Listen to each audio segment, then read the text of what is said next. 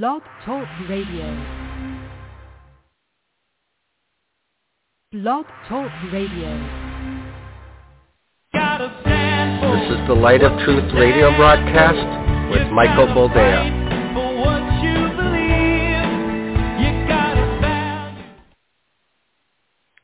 Welcome to the program and thank you for joining us. This is the Light of Truth radio broadcast. I am, as always, your humble host, Michael Boldea. And uh, once again, huh, another week has come and gone. Uh, the lines are uh, clearer and clearer. Uh, they're being drawn throughout the world. People are picking sides. People are picking who they're going to support.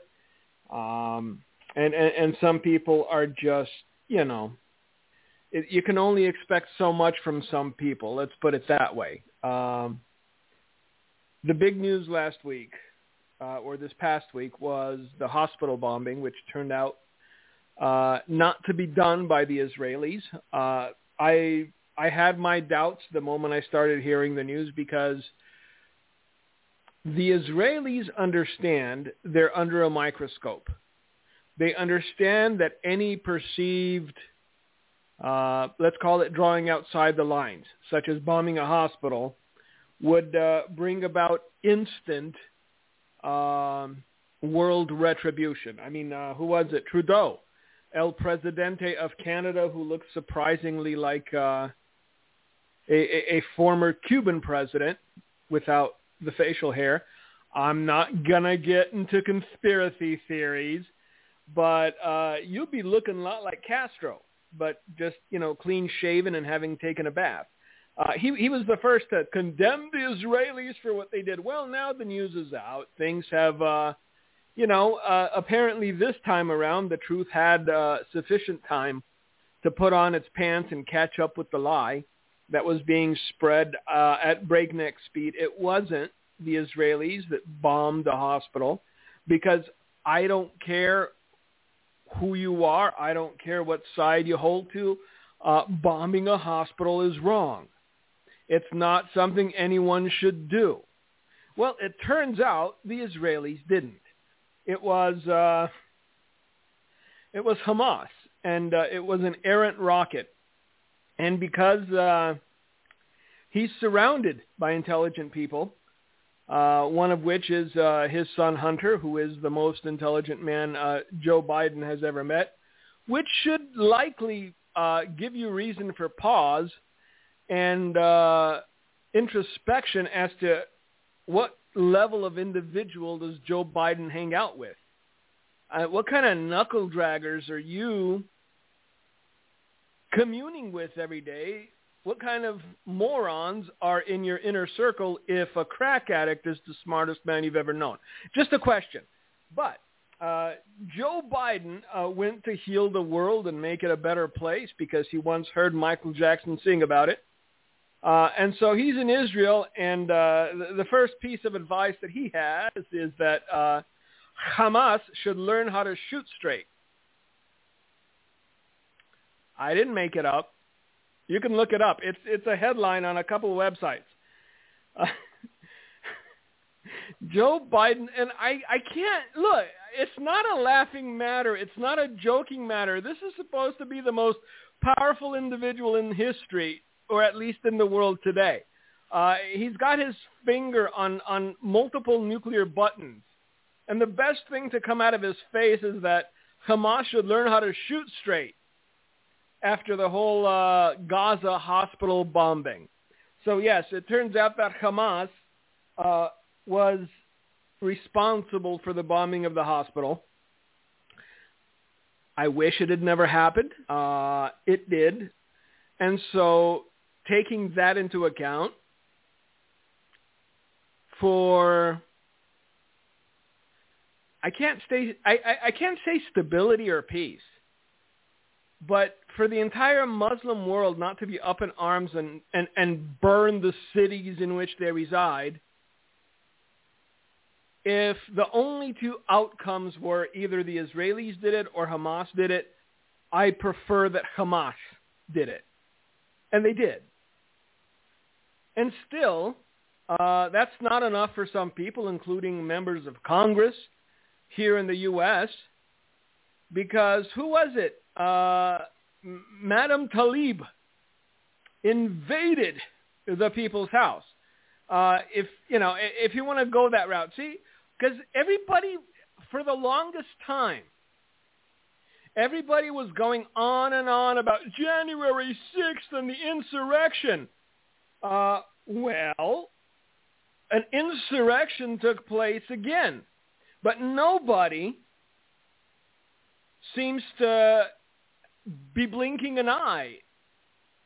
And these are compared to the people that, that were part of January 6th. The little old ladies waving their, their, their, their little plastic flags. And these people who are pro-terrorist, this is what they are. They're not pro-Palestinian. Look, 1,300 people, over 1,300 people are dead because certain quote-unquote Palestinians decided to, to come in with, with parachutes and airplanes and, and just kill people for no reason other than the fact that they're Jewish. So this whole thing could have been avoided had they not done this stuff. But now, apparently, there was an insurrection, indeed. Almost a violent insurrection at the Capitol building.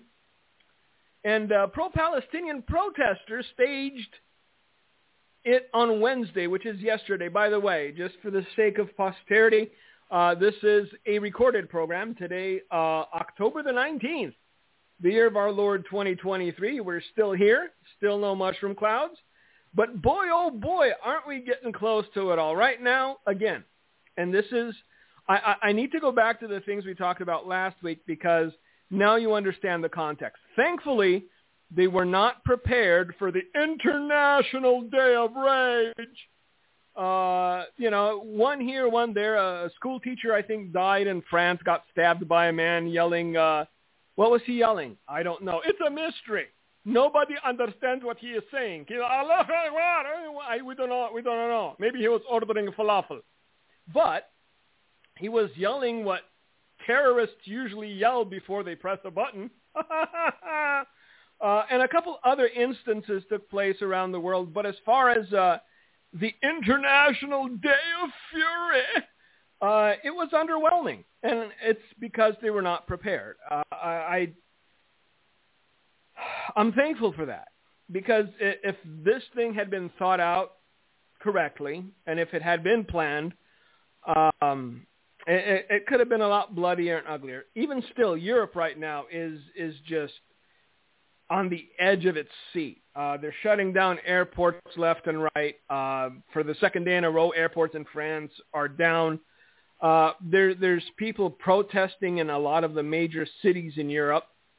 And uh, if the hospital had been uh, done by Israel, if it had been bombarded or bombed by Israel, then that would have been um, enough to set off this powder keg. Uh, it wasn't, and even still, even still, people are saying that it was. That now that it's been proven that it was an errant rocket that Hamas was trying to fire into Israel. Anderson Cooper, he, he was up there. You know, the only time he was as excited about the possibility of blowing up a hospital is when he was, uh, you know, doing Don Lemon live or something. I, I'm like his show. Don't, yeah. But it didn't happen. And people are still saying that it did. This entire thing was not instigated or started by Israel. And for the U.S. to come out and say, what was it uh, I read last week? Uh, it was what was it? The, the, the White House uh, wants zero civilian casualties, and they have tough questions for uh, Bibi Netanyahu. That was that was the headline of the story I read, and I'm sitting there scratching my head and going, okay, so Hamas is using civilians as human shields. They have their basis of operation in schools, in hospitals, in places that are heavily populated by women and children because they understand that although Israel is fighting for its life and fighting for its right to exist, they still retain enough humanity where they're not going to push the button, they're not going to pull the trigger on an entire school, even though they know Hamas members are there. This is why they gave, what, 36 or 24 hours for people that aren't uh, ready to go and meet their virgins to evacuate Gaza so they could roll in and take out Hamas. So they're not, look, one side is clearly more humane than the other. And for individuals in this country to say that there is equity and equality between Hamas and Israel, stop. Like I said, I, I'm not Jewish. This doesn't concern me except for the fact that a nation of people is being targeted for extermination again. And by covenant, they are the people of God. I'm not for sending U.S. troops to Ukraine or to Israel because we're going to need the troops here. Look, the fact that the International Day of Rage was a bust doesn't mean we're not going to see attacks on U.S. soil. If, if, you thought this was a one and done deal, well, phew, we got past that date. We're good. We're golden. We're sailing, baby. That's not the way it works. That's not the way it's going to happen. And right now they're catching people at the border in Arizona, in Texas, uh, in California, who are, surprise, surprise, of Middle Eastern descent with uh, questionable relationships, meaning uh, they've been known to uh, either frequent websites that are highly zealous in their desire to see the great Satan destroyed, or uh, their names have come up in uh, what is colloquially known as terrorist groups. Look, this is not going to end well. I, I, I'm not. I'm not going to spend the entire hour on this because right now, let's just say that we dodged the bullet, internationally speaking, uh, due to the fact that it's been proven it wasn't Israel who bombed the hospital, because it was an atrocious thing. 500 people dead, babies, children, women. So if Israel would have done it, all, all, all the compassion would have, you know, just evaporated. Even so, there's what, a former prime minister of England said that Israel has forfeited its right to exist. You know, how so, sir? How so? I understand, even within, look, uh, I'm going to say this, and it's going to be controversial, and People are going to take it out of context, but it's the truth. The only reason Joe Biden got on a plane and went to Israel and he's trying to mumble his way through, you know, support for Israel is because the optics and the polling said he should. Joe Biden has absolutely no love for Israel or for Ukraine or for anyone else except Joe Biden and his obviously perverted family because apparently his brother likes taking pictures of himself and his son likes taking pictures with his niece. It's it I it's just a family of pervs that somehow became the most powerful family in these okay. United States because dumb people never learn. So if you think that this administration isn't looking for any excuse to pull support for Israel to denounce Israel or to say, quote unquote, that Israel got what it deserved, you're fooling yourself. John Kirby, the White House's National Security Council coordinator for strategic communications, told reporters aboard Air Force One en route to Israel Tuesday, which was two days ago, that El Presidente Jose Biden would have tough questions for Israeli Prime Minister Benjamin Netanyahu when they met Wednesday morning. Biden's trip was intended to show solidarity for Israel in its war against the Palestinian terrorist group Hamas, attacked Israel without provocation. There you go. Underline those two words because they're important. The attack was without provocation, and 1,400 people are dead. There's no equating the two. Biden's trip was intended to show solidarity. But after Palestinians and their allies blamed Israel for an explosion at a hospital in Gaza City that reportedly killed hundreds of people, Biden appeared to be taking a different stance, promising that U.S. officials would investigate. Indeed. Oh, yes. Between painting your fingernails pink and getting that transition surgery, I'm sure we've got a lot of people just uh, chomping at the bit to investigate what was it? The, the U.S. Armed Forces now has an obesity problem. And I understand people in glass houses shouldn't throw stones, but yours truly isn't in the armed forces. All right? So uh, I may be a bit chunky, but I could still walk without heavy breathing. Apparently there's a lot of people carrying M16s and promising to defend this land from all enemies, foreign and domestic, uh, that can't do that. So, you know, we're, we're, we're ill-prepared for a war. Never mind a war on two fronts. Because that's what's gearing up right now. Because uh, mm, how far do I want to go with this?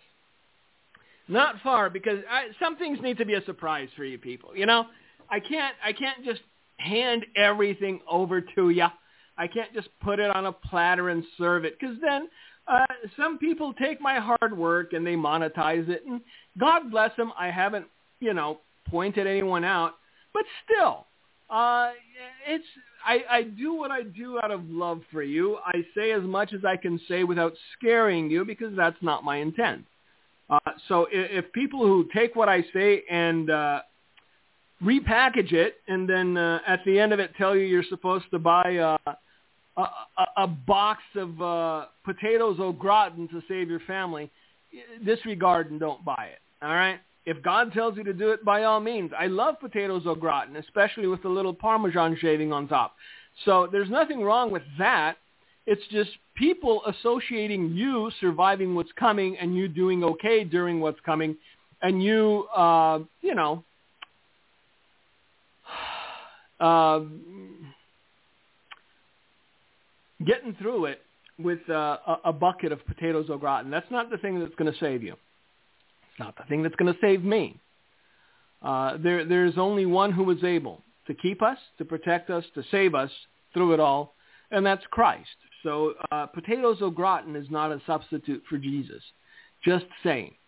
But uh, if if you follow recent news, currently um, Vladimir Putin is uh, meeting with uh, Xi Jinping of China, and and together uh, they're uh, cobbling the plan for uh, the, the next century and uh, what the world will look like in their estimation. The reason they're able to do this without any fear of reciprocity is because they understand how weak America has become internationally on the international stage. I know, but we've given so much money and weapons to Ukraine, and they're doing great, aren't they? I mean, they're they're they're they're three three clicks away from Moscow. They're going to take over Russia.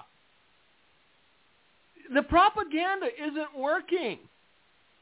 They're not doing great, even though we've provided them with weapons they're still on the losing end of this, and it needs to stop because right now we're gearing up for a war with the Muslim world. Understand that to most fundamentalist Muslims, Israel is the little Satan.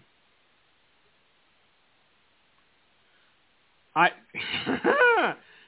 let that sink in to most fundamentalist Muslims or Muslims, uh, Israel is the little Satan.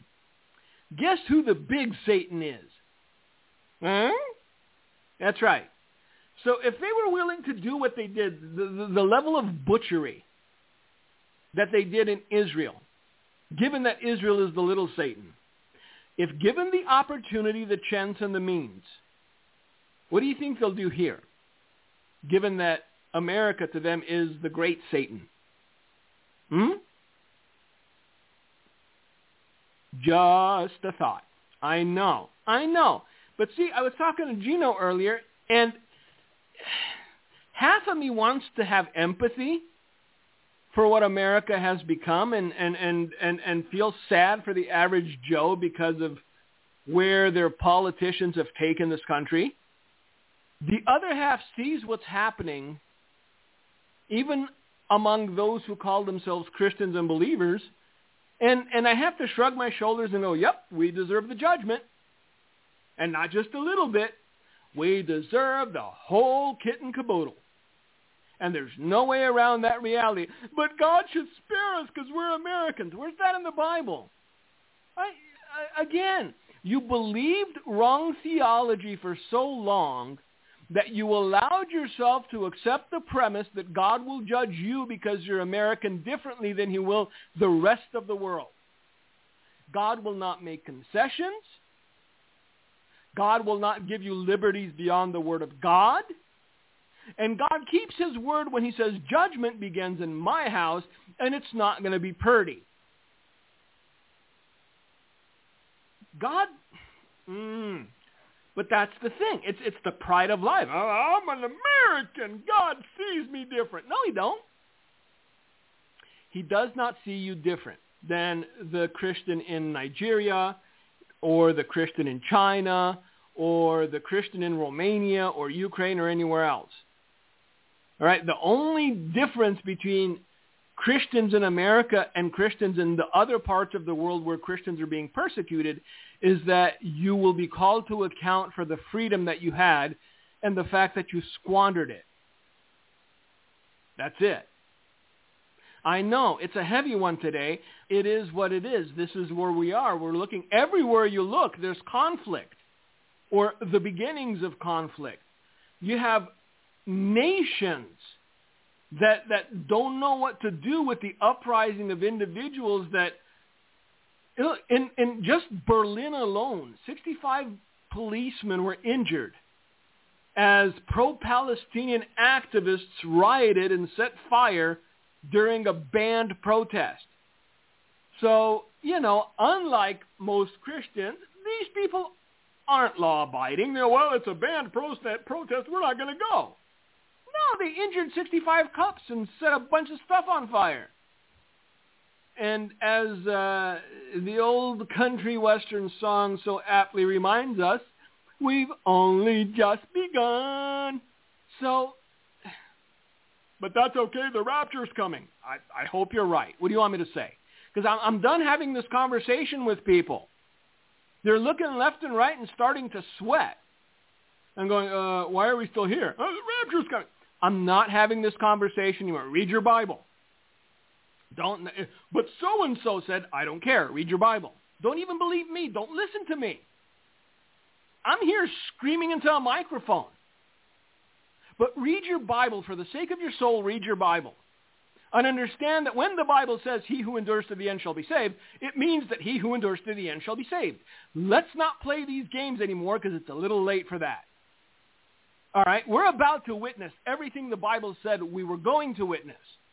So unless you're going to tell me that, that this isn't it, no, this is it, it can't be, brother. This isn't it. We're still here, so it can't be it. Uh, that that's a circuitous logic that makes no sense. So rather than acknowledge the things you're seeing with your own eyes, you're going to ignore everything that's happening because you want to hang on to that belief so hard. No, no, no, we're not going to see it. We're not going to see it. Wait, you're seeing it. Nope, I'm not. Well, eh, you, you can only ignore it for so long. Let's put it that way. But after I sip from my delicious beverage, which, by the way, is, is, is store-bought because uh, our Keurig machine decided to join the afterlife. Uh, it, said, no more coffee for you. You drink too much anyway. And so it just died. so I had to actually go out and buy some. So give me a second, let me sip. We'll get to it. Oh, that's good. Well, not as good as what I make. Yeah, it is. It's I, I think that uh, certain companies uh, put less coffee in those Keurig cups than there should be, because a lot of it looks like tea. It's not it's not dark enough. You, you gotta you gotta make the little two ounce things, and you make like eight of them for it to look like a real cup of coffee. So later in the press briefing, Kirby explained that tough questions did not mean menacing. Joe Biden couldn't be menacing to his own shadow. Stop. Look, we're still trying to project this air of of a lion with with a flowing mane running across the field. Dude, stop. He's an old man with age spots that wears diapers and doesn't know his name half the time. The fact that you, you can stand there with a straight face and say that Joe Biden could be menacing to anything but an ice cream cone, you can only stretch my credulity so far. So once he landed, this, this, was, this was the shot across the bow. This is the moment that made the world stand still. He said Hamas should learn how to shoot straight. Yeah, we're in good hands. Uh, sleep tight, kiddos. It's, it's better than all state. You're in good hands.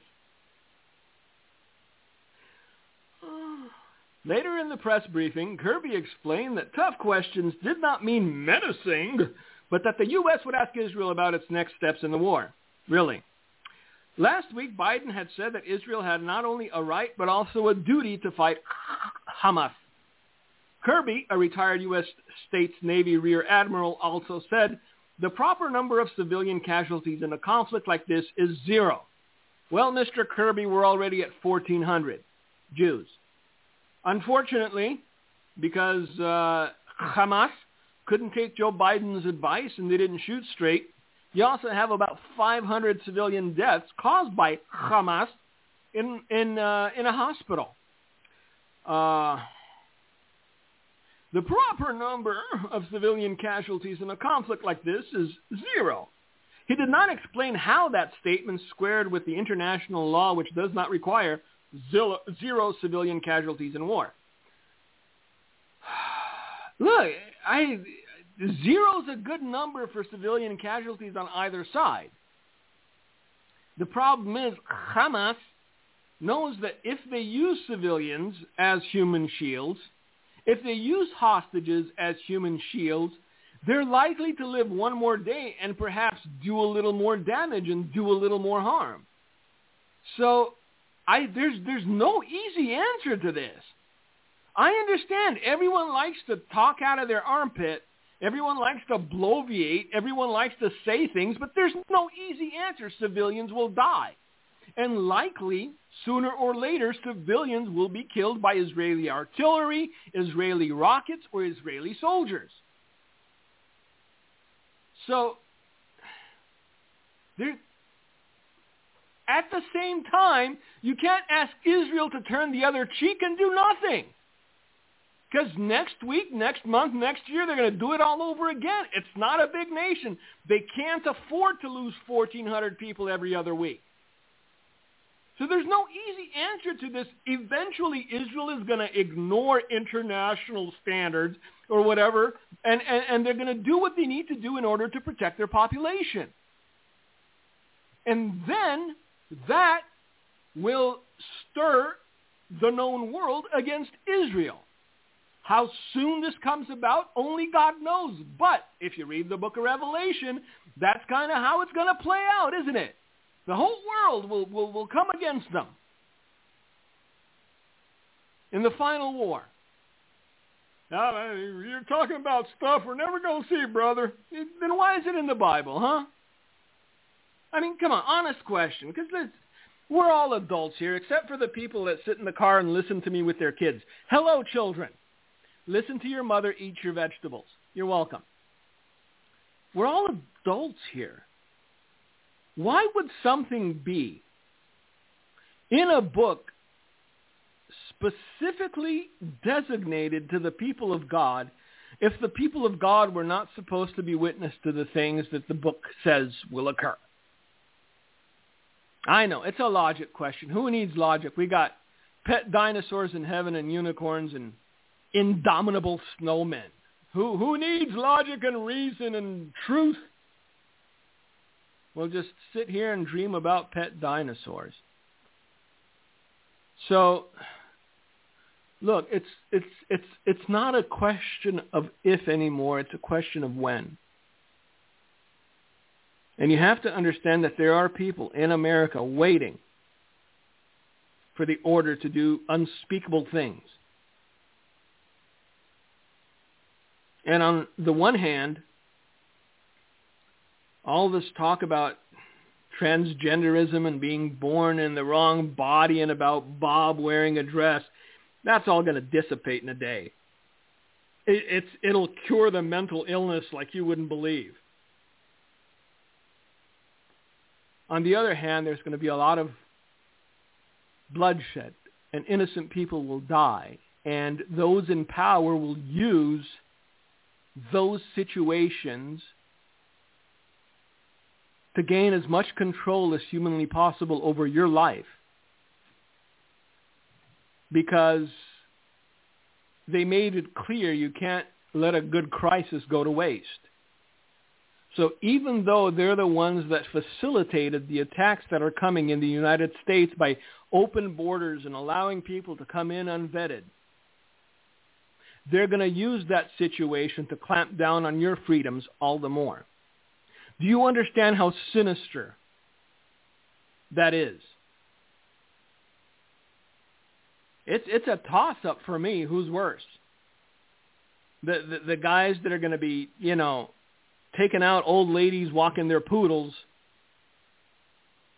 or, or these politicians who only see those situations as a means of gaining more power. Rising Phoenix, allow me to sip. We're going to get into the U.S. economy because people, okay, I, I got to tell you a story. Hold on.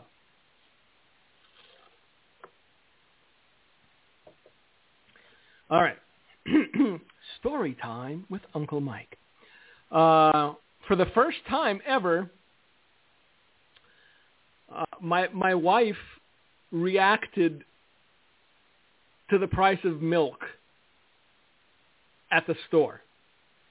Look, I it's I, I'm not going to go into detail. I'm not going to talk too much about it, but when I asked my wife to marry me, the only promise I made to her is that I would love her for the rest of my days and that I would always provide for her and whatever children we had.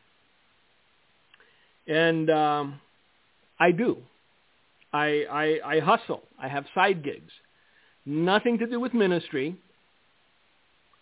Nothing to do with uh, the Word of God or the calling on my life, but other things that allow me to, you know, make enough to get by. And so one of the things that, that my wife never had to, to deal with was the the price of food at the store. I mean, we don't eat extravagant things. It's not lobster because I, I I have gout, so no no lobster. But she doesn't like it either. It's not steak every night. You know, we're normal people. We we like a little broccoli and a little cauliflower and perhaps you know nice chicken breast on the old uh, George Foreman grill. But yesterday she was at the store and and she sent me a a message. She goes can you believe a half gallon of milk is ten dollars? And uh, my only answer to her was, I believe it. What kind of milk? Though? Well, yeah, it was grass fed and organic and all that. But the the price of ten even got to my wife, who who never bats an eye about the things we need in the house as far as food is concerned. So if you thought that the whole inflation thing was over, or that we'd righted the ship, we're not even no, it's it's getting worse and worse every day. And anybody that does any sort of grocery shopping understand it. We we talked about this. Those of you that, that have been listening for some time understand the difference between needful things, existential things like food, water, heat, electricity, and unnecessary things. I mean, if I wanted a skidoo right now, I've got, what, five, six, seven within a five-mile radius on Facebook that are all selling their skidoos. I, I don't skidoo. I don't even know what it does. But people are selling toys or the things that were, were hobby related in order to supplement their incomes because having no way to earn more money than whatever their paycheck is, they realize it's not going as far as it used to. And that dollar is worth less and less and less. That's what inflation is. Given all that, there are still those holdouts that believe uh, the equity in their homes is the thing that is going to save them. Um, I think we're about to see a huge correction in real estate, and not just commercial real estate in this country. Right now you have uh, home loans at 8% average. I mean, uh, understand that uh, the average home is what 350 grand, and, and and the average home loan interest is eight percent.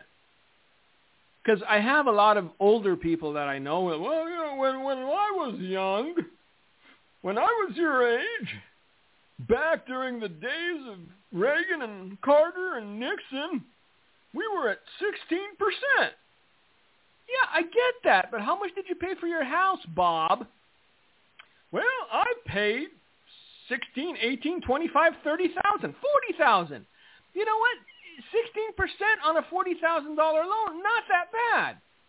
But 8% on half a million, a million five, 2.2 depending on where you live, that's going to hurt some people.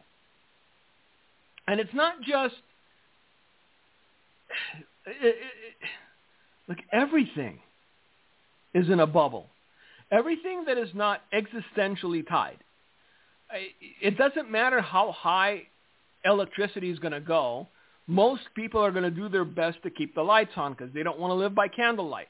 Amish brothers that are sneaking a radio and listening to this program, other than you, uh, you know, it's it, people. People are going to pay for the electricity. Uh, water, same thing. Gas, same thing because you need to cook. Now, what you cook will likely go down in quality. This is why they keep floating locusts and beetles and all kinds of stuff. I can't believe it's not meat. Yeah, you can because it doesn't taste like it. Meat doesn't jiggle that way. But the existential things people are going to keep buying for. It's, it's the other things, the toys, the, the, the new homes, the things that they understand will have a 30-year lifespan that they won't be able to pay.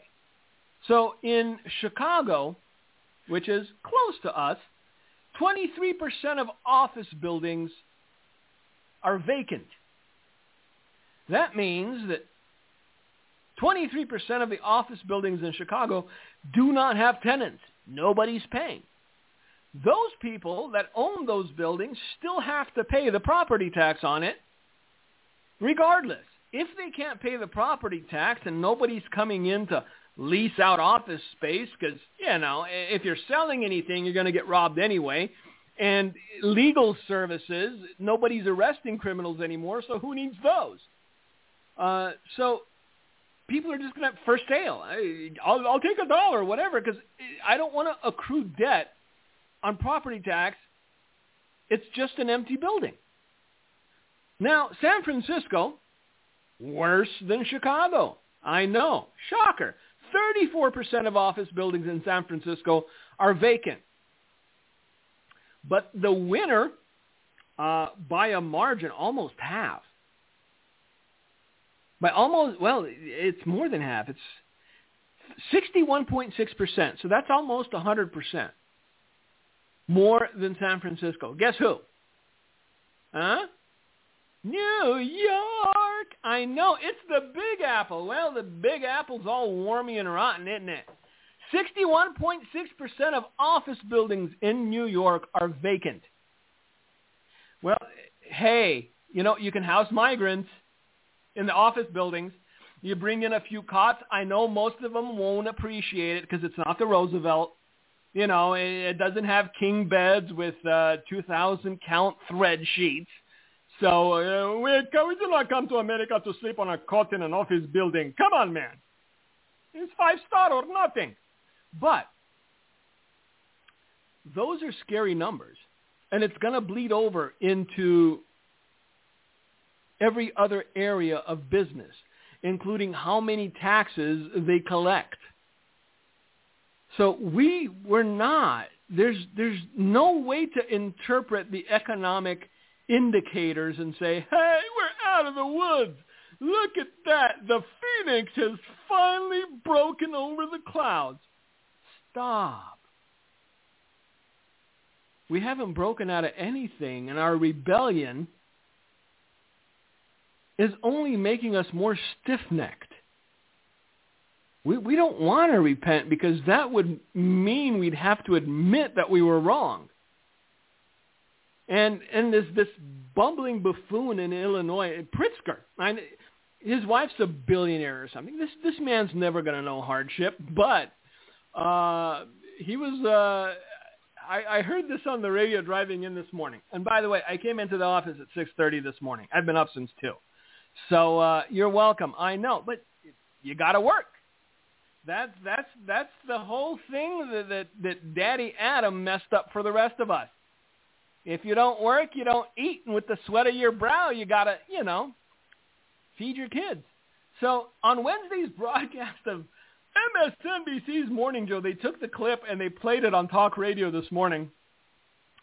Uh, Governor J.B. Pritzker, the man known as Quadruple Chin J.B., uh, the, he, he's a chunky fellow. Look, I, I understand mass. I, I'm, I'm a big guy. But if my face looked like somebody took a tire pump to it, I I don't know. I, I may change my diet. I, I may go to you know instead of gas station grilled cheese, maybe gas station tofu. I don't know. I don't think so though. But the the, the man does not look well. It, it's it's it's not a healthy big. It, it's a bring me another rotisserie chicken and mayonnaise kind of big. So, uh, Senor Pritzker said that Joe Biden needs to tell migrants not to come to Illinois because coming to Illinois can be dangerous, you know, because of the cold. Uh, they're looking for excuses and reasons to not accept migrants and, and, and people coming over the border while not admitting to the fact that their policies were wrong, while not admitting to the fact that their policies led to what's happening in this country. Uh, he stated that migrants coming to Illinois are here uh, legally, and these asylum seekers, they're here to get a hearing and to have a decision made about whether or not they can stay in these United States.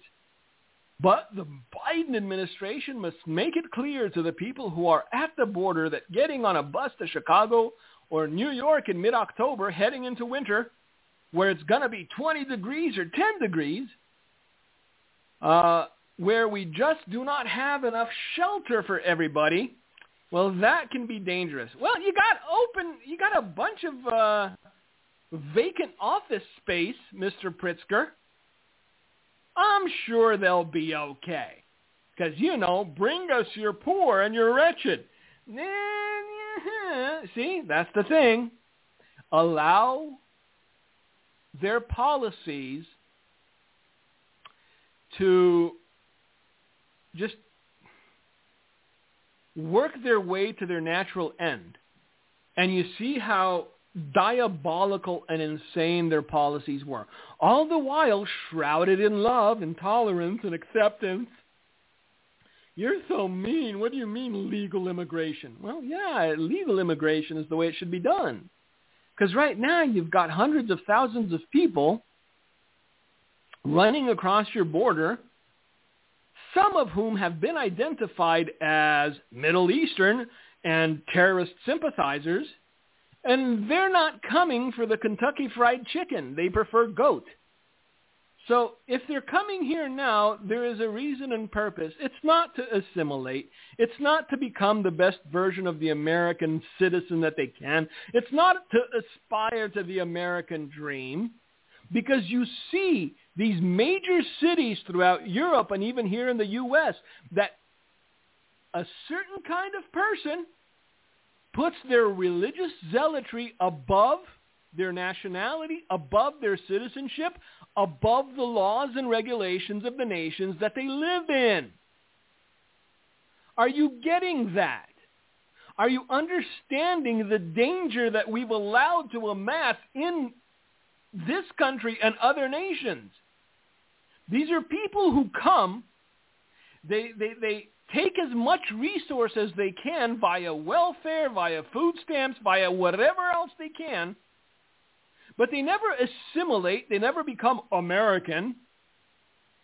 They're still who they were when they got here. Their hatred remains intact. They're just here to siphon. And when their religion calls for them to make a choice, when it calls for them to either stand for Islam or stand with the red, white, and blue, what do you think they're going to do? I know. See? Scary, huh? But somebody's got to say it because we're still living in the pipe dream. The only thing these people want is a chance at happiness in the American dream.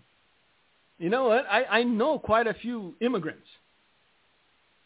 The American dream has now become what? A, a, a, a transgender, transgendered child and a pet duck. These people don't want that kind of dream.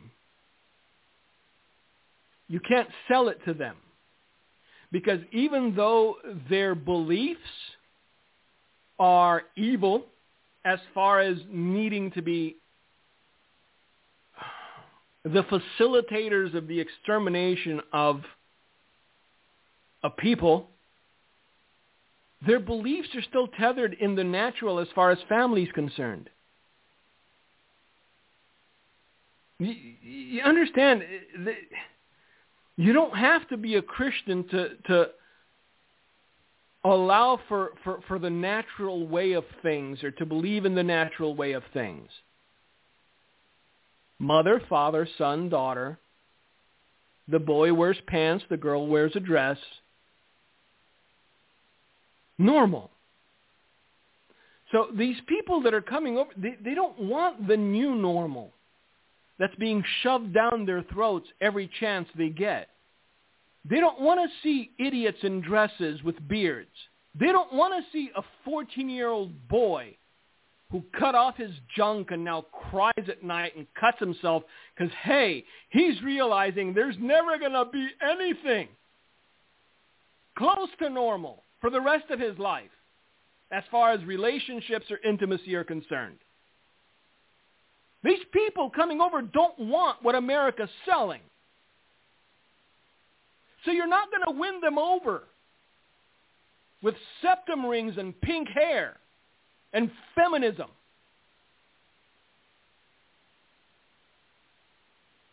They are here for a purpose. The Bible tells you the purpose they're here for. But that's not the part of the Bible I like to read. Maybe you should start. Sorry. I know, I know. Unicorns and pet dinosaurs are great and stuff. But maybe you should start reading the parts of the Bible that make you feel uncomfortable. Maybe you should start reading the parts of the Bible that tell you what the last days will look like and allow for the possibility that you're going to be here to witness it.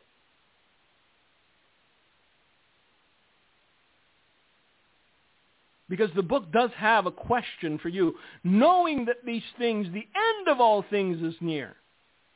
What sort of man or woman are ought you to be? Hmm? I know, heavy stuff. But it's only an hour a week, so you're okay. Look, this isn't this isn't done. This isn't over.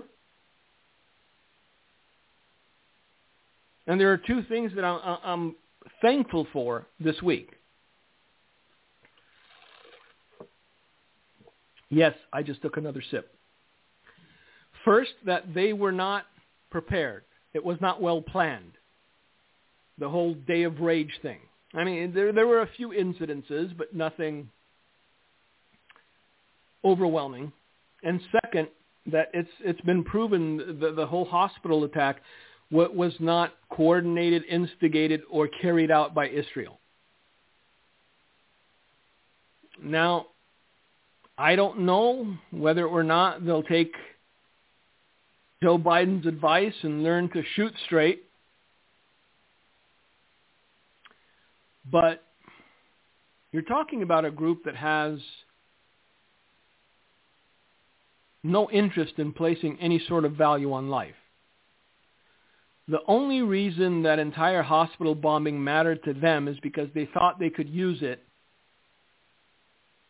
to ramp up hatred against Israel. They thought they could shift perspective and perception.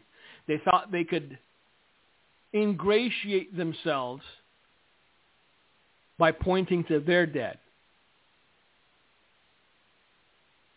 But as far as caring about those that died, whether they be women or children, there, there's, there was, there's no feeling there.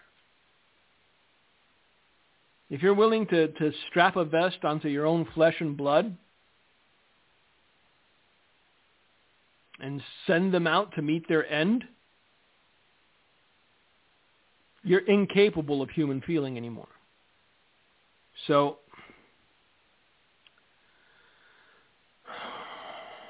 first rule is don't underestimate your enemy. Second rule is understand how far your enemy is willing to go. We're not we're not willing to go as far as they are. And so pray that you never see it here.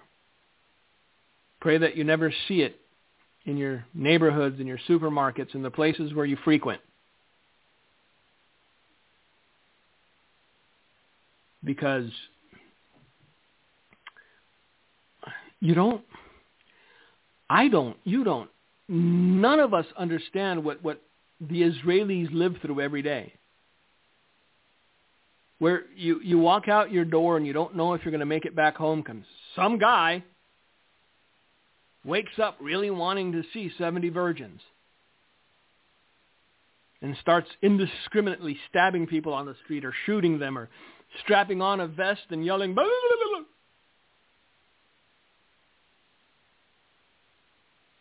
and I think only when we start seeing it here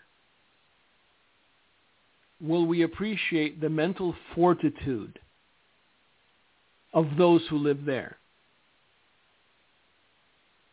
Only then can we appreciate the choices that they have to make and the things that they have to do in order to survive.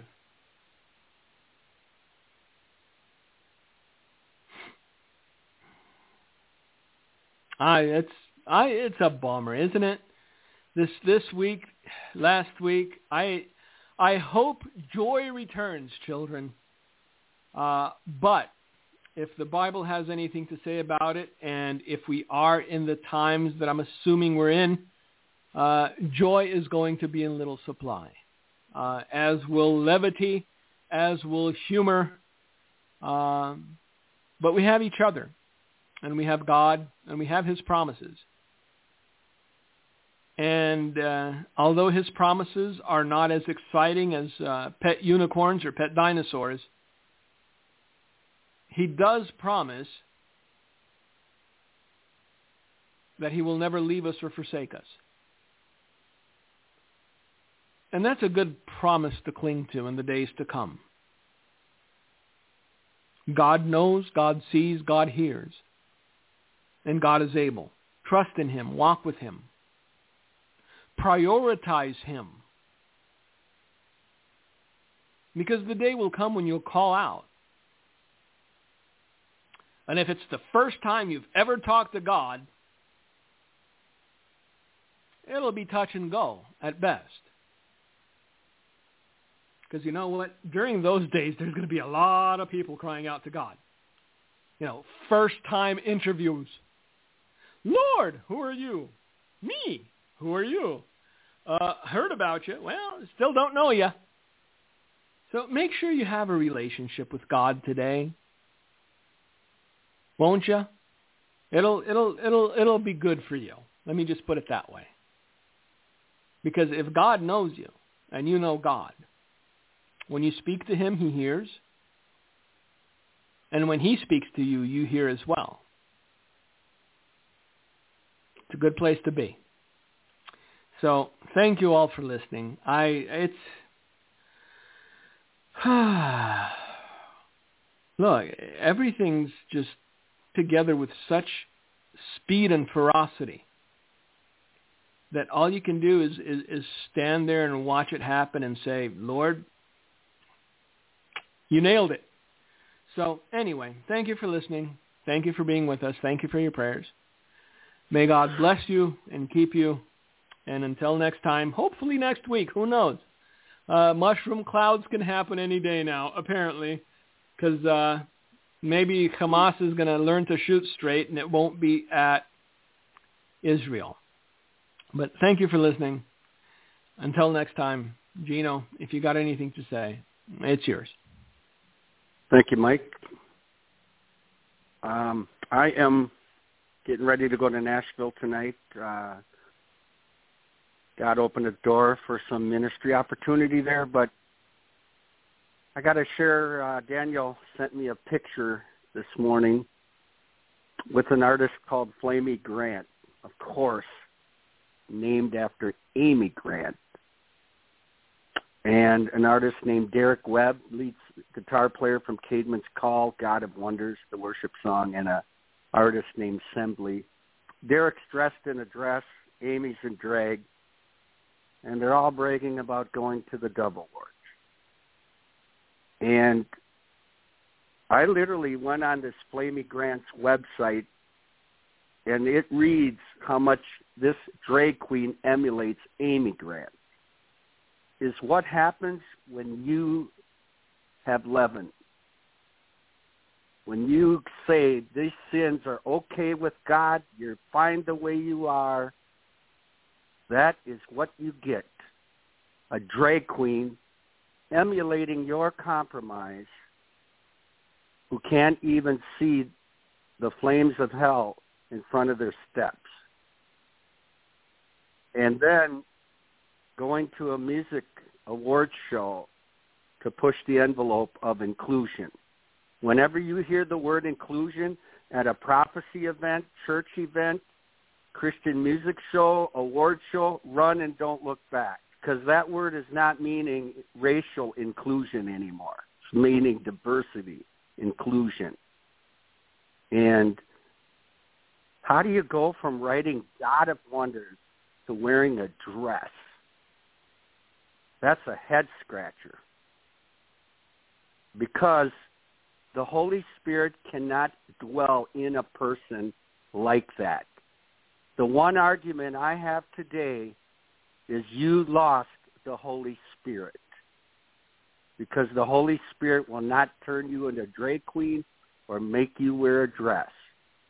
And that is the greater they should have that they lost the Holy Spirit of God by compromising and following the world. And as far as Amy goes, I've been for months and I'm off that bandwagon. The damage is done. When you come out and say, you know, you're okay being gay, the damage is done. It's like throwing eggs against the wall and trying to make an omelet out of it. Ain't going to happen. So this is why we are headed towards judgment. Pray that in Nashville I can be a voice of some kind of truth. And my argument is you can't do this with the Holy Spirit in you. And that is the scary thing when God departs and the Holy Spirit leaves. And if I had an argument in front of them, or Dan Haseltine, who does the music for The Chosen, but still is going to be with Flamy Grant in a few days in Missouri, It's your sin will find you out no matter what you do for God. Compromise is like cancer. It only grows. So just pray we have a good trip. We can be a voice of truth. Hopefully someone will listen. Thank you for listening to The Light of Truth. Thank you for listening to today's broadcast, The Light of Truth with Michael Boldea. If you would like to order a copy of today's broadcast, please visit our website at handofhelp.com. If you have questions about our ministry, you can email us at handofhelpoffice at AOL.com or simply call us at 920-206-9910. God bless you.